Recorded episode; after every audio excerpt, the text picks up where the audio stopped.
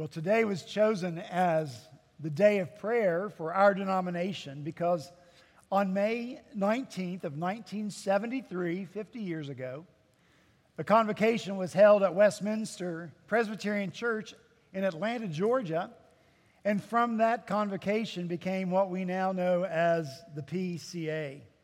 And so a day of prayer was called to commemorate uh, the Lord's faithfulness in establishing this denomination on that day.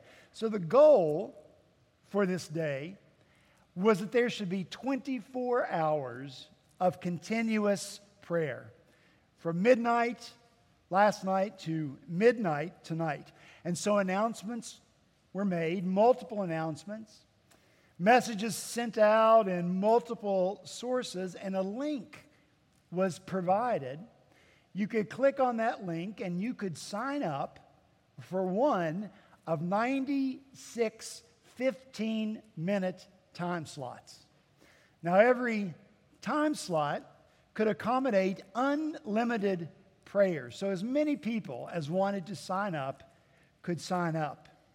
The last time I checked the website, which was yesterday, a little before noon, two time slots remained completely empty. 53, over half of those time slots, had only one prayer. And sometimes that single prayer signed up for multiple consecutive time slots. The slot with the most participants numbered six. Now, this is a denomination of almost 2,000 churches and almost 400,000 members. I'm not condemning right now in any way, I'm only observing. So you can't make too much of these statistics, but neither should we make too little of them. Maybe the lack of enthusiasm for prayer is just a reflection of technology fatigue. People just didn't open the email. Or if they went to the website and clicked the link, they just didn't bother to show up. But then on the other hand, what if it does indicate something to us? If a day of prayer that's called for once every 50 years doesn't get much attention, it might reflect something about our attitude toward prayer. Not what we say we believe about prayer, but actually praying.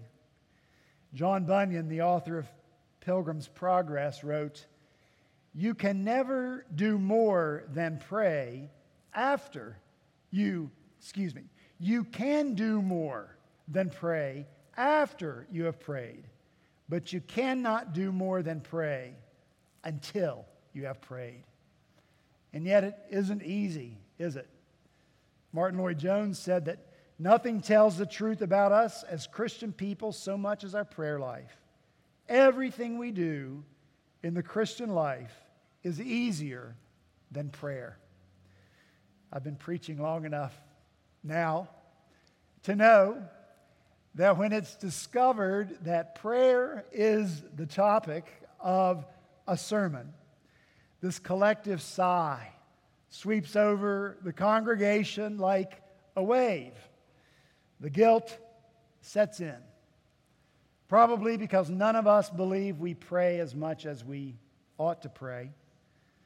We often don't pray at all, and we know we ought to do better. We on the same page with that? This is how I feel when someone talks about prayer. But here's our great hope this morning that God is a transforming God, and He is making all things new, and that includes our attitude toward prayer and our practice of prayer. So, what was in the past, especially about prayer, it's not what's important. What will be, what will be in our devotion to prayer is what's important. You and I must call on God often in prayer. Prayer's our great hope. It's our sure hope until we make it home. So this morning we're going to talk about prayer as we return once again to 1 Peter chapter 1. If you have your Bibles uh, with you, I ask you to open them to that place, First, chap- First Peter chapter 1. And when you found your place, I'm going to ask you to stand so that we might hear read together the word of the living God.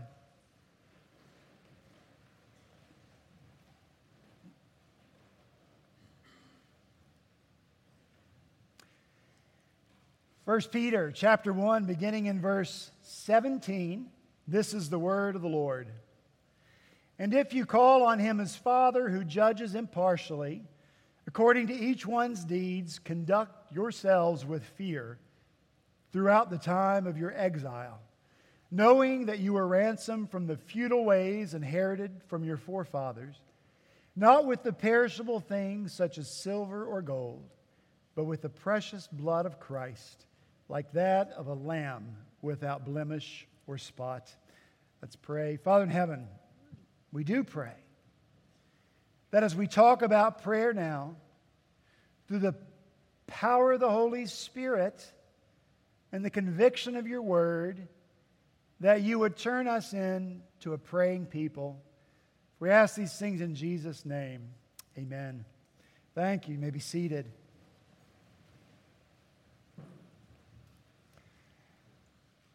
It's because of those statistics that I just mentioned that I wanted to circle back again this morning to verse 17. We looked at it last week, but we didn't have much time for this little phrase in verse 17, which is this If you call on him as Father. You see, calling on him as Father simply means to pray. When I was growing up, some of the really old people People who were born and grew up before there were telephones used to say this Well, I'm going to call on Mrs. Jones this afternoon. And by that, they just meant that they were going to go pay a visit to Mrs. Jones in her home. Back then, sometimes people left calling cards, just a little card requesting a time when you might meet with that person. And so that's what prayer is. Prayer is calling on God. It's you and me paying God a visit in his throne room. Now, last week I was very careful to explain that this conditional word if in verse 7, if you call on him, did not indicate the possibility that they might not call on God. Instead, the word indicates the reality of a long standing practice and could therefore be better translated since, since you call on him. Peter assumes prayer is the practice of every devoted disciple of Christ. Calling on God as Father, that is the normal Christian life. I think the opposite would have been absolutely unthinkable for Peter. He would not have the ability to grasp it, that there could be such a thing as a Christian who did not have a long standing, repeated practice of calling on the Father in prayer. Martin Luther wrote, To be a Christian without prayer is no more possible than to be alive without breathing.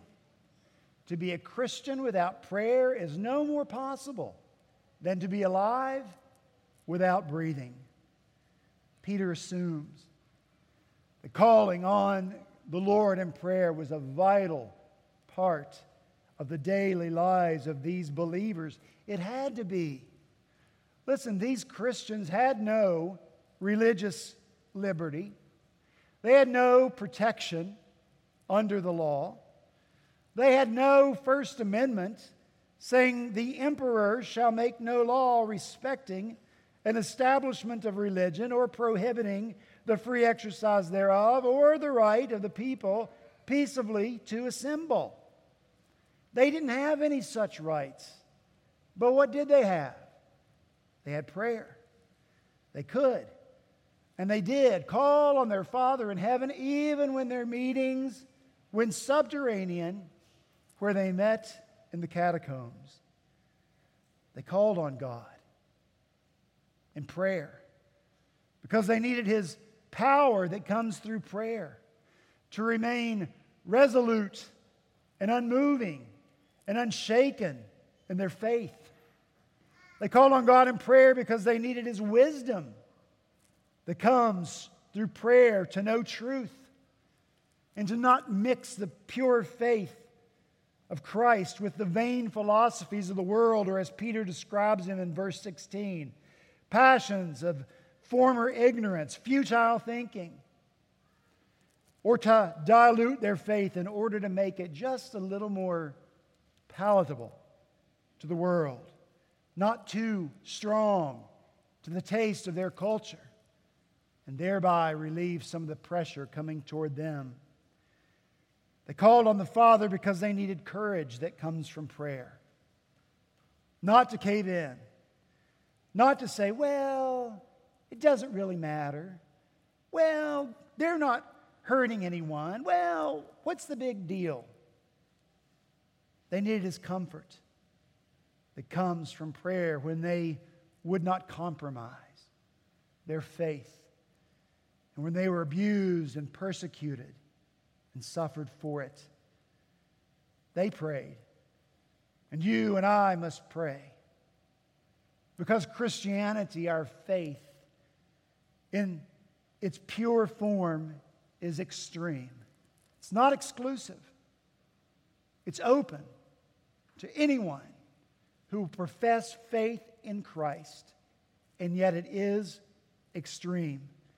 It's the nature of our faith because there is only one true and living God. There is only one way to that God through faith in Jesus Christ, who is the way. The extremity of our faith is what causes the world to rail against it. You shall not tell me what I shall believe. You shall not tell me your way is the only way. And yet, one God created everything ex nihilo, out of nothing. He is the one unique mind, God's is, that conceived the entirety and the complexity of the universe, and it is His one voice that spoke it into being. It's His unique image in which men and women are created. Psalm 89 says, The heavens are yours, the earth is yours, the world and all that is in it, you have founded them. God owns it all. And God has proclaimed that He will not share His glory with another. Why? Because God is selfish? Because He's stingy? Because He's intimidated by someone else? No. It's because He alone knows what was and what is and what is to come. God alone knows how all things work together for our good and for His glory because He is the glorious one. And so, why? Should God share His glory with those who don't have any of His knowledge, who have none of His power, who have no rightful ownership? Over what belongs to God. See, these early devoted disciples got this. And that's why they would not compromise, they would not syncretize, mix a little bit of the, world with their faith. And for that reason, they had to call on God in prayer, make it their long standing and repeated practice. As I've quoted many times before, Oswald, Oswald Chambers says, Prayer does not fit us for the greater work. Prayer is the greater work. And these early believers knew that. And it was in these early days of prayer, and these early days of suffering, and these early days of persecution that the church spread like wildfire. Was it because these believers were dependent on prayer? Was it because that these early believers knew that when they prayed, they would see the face of God. That's a possibility, you know. We read it this morning already from David in Psalm 27. One thing I've asked the Lord, that will I seek after, that I may dwell in the house of the Lord all the days of my life to gaze, to gaze on the beauty of the Lord. David isn't referring to heaven here, he's referring to his life on earth, all the days of his life to gaze on the beauty of the Lord. He continues, You have said, Seek my face. My heart says to you, Your face, Lord, I, do I seek. Hide not your face from me. And then finally, he writes, I believe that I shall look upon the goodness of the Lord in the land of the living. Again, David is not praying about heaven. He's praying about seeing the beauty of the Lord in this life. He's asking to see the face of God in this life through prayer. And so these believers to whom Peter wrote both needed and wanted the same thing. If I could take just a moment and explain how it is that I got this connection between prayer and seeing the face of God. You'll allow it, won't you? Look in verse 17. You see there this description of God the Father who judges, and then you see that word impartially. Well, it's that word impartial that triggered this connection between prayer and seeing the face of God. Now, Peter's the only writer of the New Testament to use this word, and it appears only here. And the root word that Peter uses is partial. And in classical Greek of Peter's day, the word meant face. That which struck the eye, that's what, which one looks at. In secular Greek, it meant face. It was what was facing the one who was looking. The same word in the Old Testament is used almost exclusively for the face of God. And that's why the psalmist pleads with God, do not turn your face from me. And that's why the best word, the greatest blessing, the best benediction is to pray that the face of the Lord would shine upon you. Now, obviously, in this context, Peter uses the word in the negative that God is impartial, not partial. And he simply means that when we call on God in prayer, God does not look at our face. In other words, it doesn't matter who you are, it doesn't matter what you've done, it doesn't matter what you look like when you call on Him. He doesn't accept you into His presence for any of those reasons. And so you and I could say, in this case, that God is blind. Man looks on the outward appearance, but God looks at the heart. It doesn't mean that God cannot see our face. It simply means that when we are calling on God through faith in Jesus, it doesn't matter what your face looks like. Please tell me that's good news. Is that good news? It's almost incomprehensible to us who live in an appearance obsessed culture. It seems to us that the most beautiful have the easiest time in this world, but not with God. And so this truth should take away any barrier if it exists, for any one of us to pray. That God won't accept us. No, He will. That God prefers. He does not. He will not show more of His face to me and less of it to you because of who you are. And then I'll add this image as well. This word that Peter uses. It's based on the Middle Eastern practice of a respectful greeting. It worked this way in that culture. The one doing the calling would turn his or her face to the ground or sink down, face down to the ground. And then it was up to the one being greeted to lift up the face of the one doing the calling. And by so lifting up the face, that person said, I recognize you. I esteem you. I welcome you. And so now we're ready to pray, aren't we? Because we know that in prayer, God will lift up our faces and reveal his face to us. Does that make you want to pray?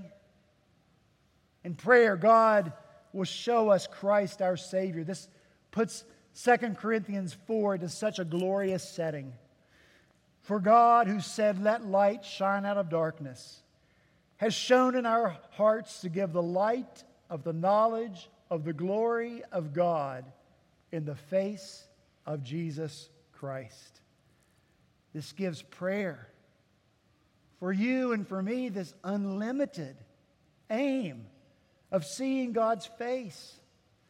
We remember that Moses glowed when he was in the presence of God, and that glow came only from Moses seeing the outer bands of the glory of God.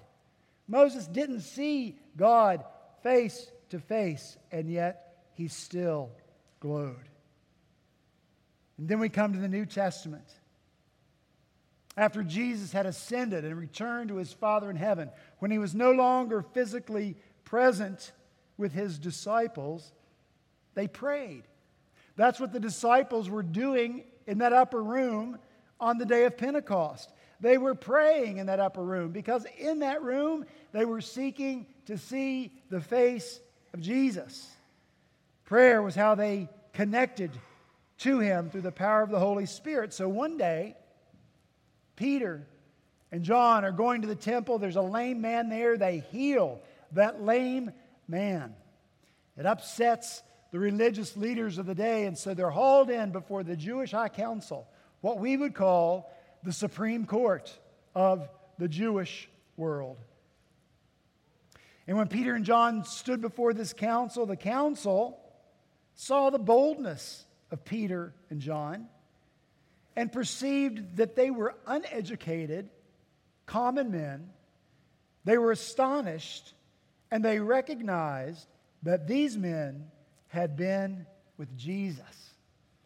They were astonished by what Peter and John looked like, how they appeared. They were impressed. It caused them to wonder, it caused them to marvel. It's the same word that's used in the New Testament to describe the reaction when Jesus said to the wind and the waves, Shh, be still. People were astonished being in the presence of Jesus. Now, only through prayer, put a distinguishing mark upon Peter and John. And so, whether it's Moses or Peter and John, you can tell when someone has called on their Father, been in his presence, seen his face. That possibility about prayer excites me, inspires me to pray, and it sets me free, allowing God to determine what it is I will see. I think we mechanize prayer too much. How to pray too much. Dutify prayer too much. Listen, I've been a prayer for long enough to know the struggles an unseen God, a mind that scatters and wanders and can't focus, a struggle for words, no audible voice, no clear answers sometimes. We wonder what we're doing, we wonder why we're doing it. Well, I'll tell you what we're doing. We are just calling on our Father. That's it spirit to spirit. You see, we attempt to control too much the words, the thoughts in prayer. Listen to Romans 8, and you know this well. Likewise, the Spirit helps us in our weakness. For we do not know what to pray for as we ought, but the Spirit Himself intercedes for us with groanings too deep for words. And He who searches hearts knows what is in the mind of the Spirit, because the Spirit intercedes for the saints in accordance with the will of God. In Galatians 4 6. Because you are sons and because you are daughters, God has sent the Spirit of His Son into our hearts, crying, Abba, Father. I'm not trying to get all mystical on you or promoting some sort of a trance like state. I'm just saying, call on God, show up for a visit with Him. Doesn't require a pep talk to get your mind in the game. It doesn't require finding just the right formula. It doesn't require waiting until you think your faith is strong enough. It doesn't require us finding just the right eloquent words or the right lofty thoughts. Just call on Him as Father. Spirit to Spirit. Our spirits, indwelled and molded by the Holy Spirit, connecting us to our Father who art in heaven. If you wait till you have God all figured out, if you wait to have all your questions answered, you're never going to pray. If you wait till all your doubts are removed about God, or about God's Word, or about God's promises, you're never going to pray. If you hesitate to pray because you fear you will not get your way, your wish, your want, then you're not going to pray. Set aside your way for what God's way might be, for the mark that He will put on you, for the way in which He will make you glow. In so many ways, prayer is simply self surrender. It isn't our working out everything in our minds, telling God, okay, God, I've figured out now how this is going to go down. No. Surrender, release, calling on God with a longing to see the face of Christ, with an anticipation of what He will show you, of how what you see will change you and inspire you and equip you. The world needs for you and me to be prayers. We need to be prayers in order to make it through this world. And so let me close with this. These believers to whom Peter writes were the proverbial pebble in the shoe of their culture. They were the grain of irritating sand in the eye of what their culture had its sights set on. And in spite of that, and all the heartache that came from that, they still grew in Christ. They were renewed by Him, empowered by Him, and the church was flourishing and the gospel went forth. Listen to what the Apostle Paul writes to the Thessalonians. You receive the word of much affliction with the joy of the Holy Spirit. What? Joy and affliction together? Yes. So that you became an example to all the believers of Macedonia and Achaia. You became an example to all the, uh, for, for, not only has the word of the Lord sounded forth from you, but your faith in God has gone forth everywhere, so that we need not say anything. You and I, we're that same pebble in our culture's shoe. We're that same grain of sand, so we need to pray. We need to pray that it can be written of us what was written to the Thessalonians. We need to not have it said about us if you call on the name of the Lord, but may it always be said about us as individuals and as a church since we call on the name of the Lord. Let's pray. Father, we do call on your name now. You know the struggles surrounding prayer. You also know the power of it.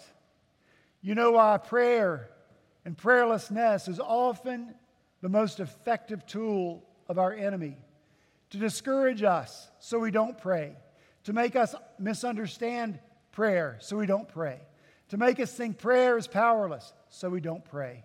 Father, if we could glow this morning in one way of our choice, it would be that you would mark us, show us the power of prayer, and that you would turn us into praying people, not only for our own souls and our own sake, but for the sake of this world in which you have placed us. We pray these things in Jesus' name. Amen.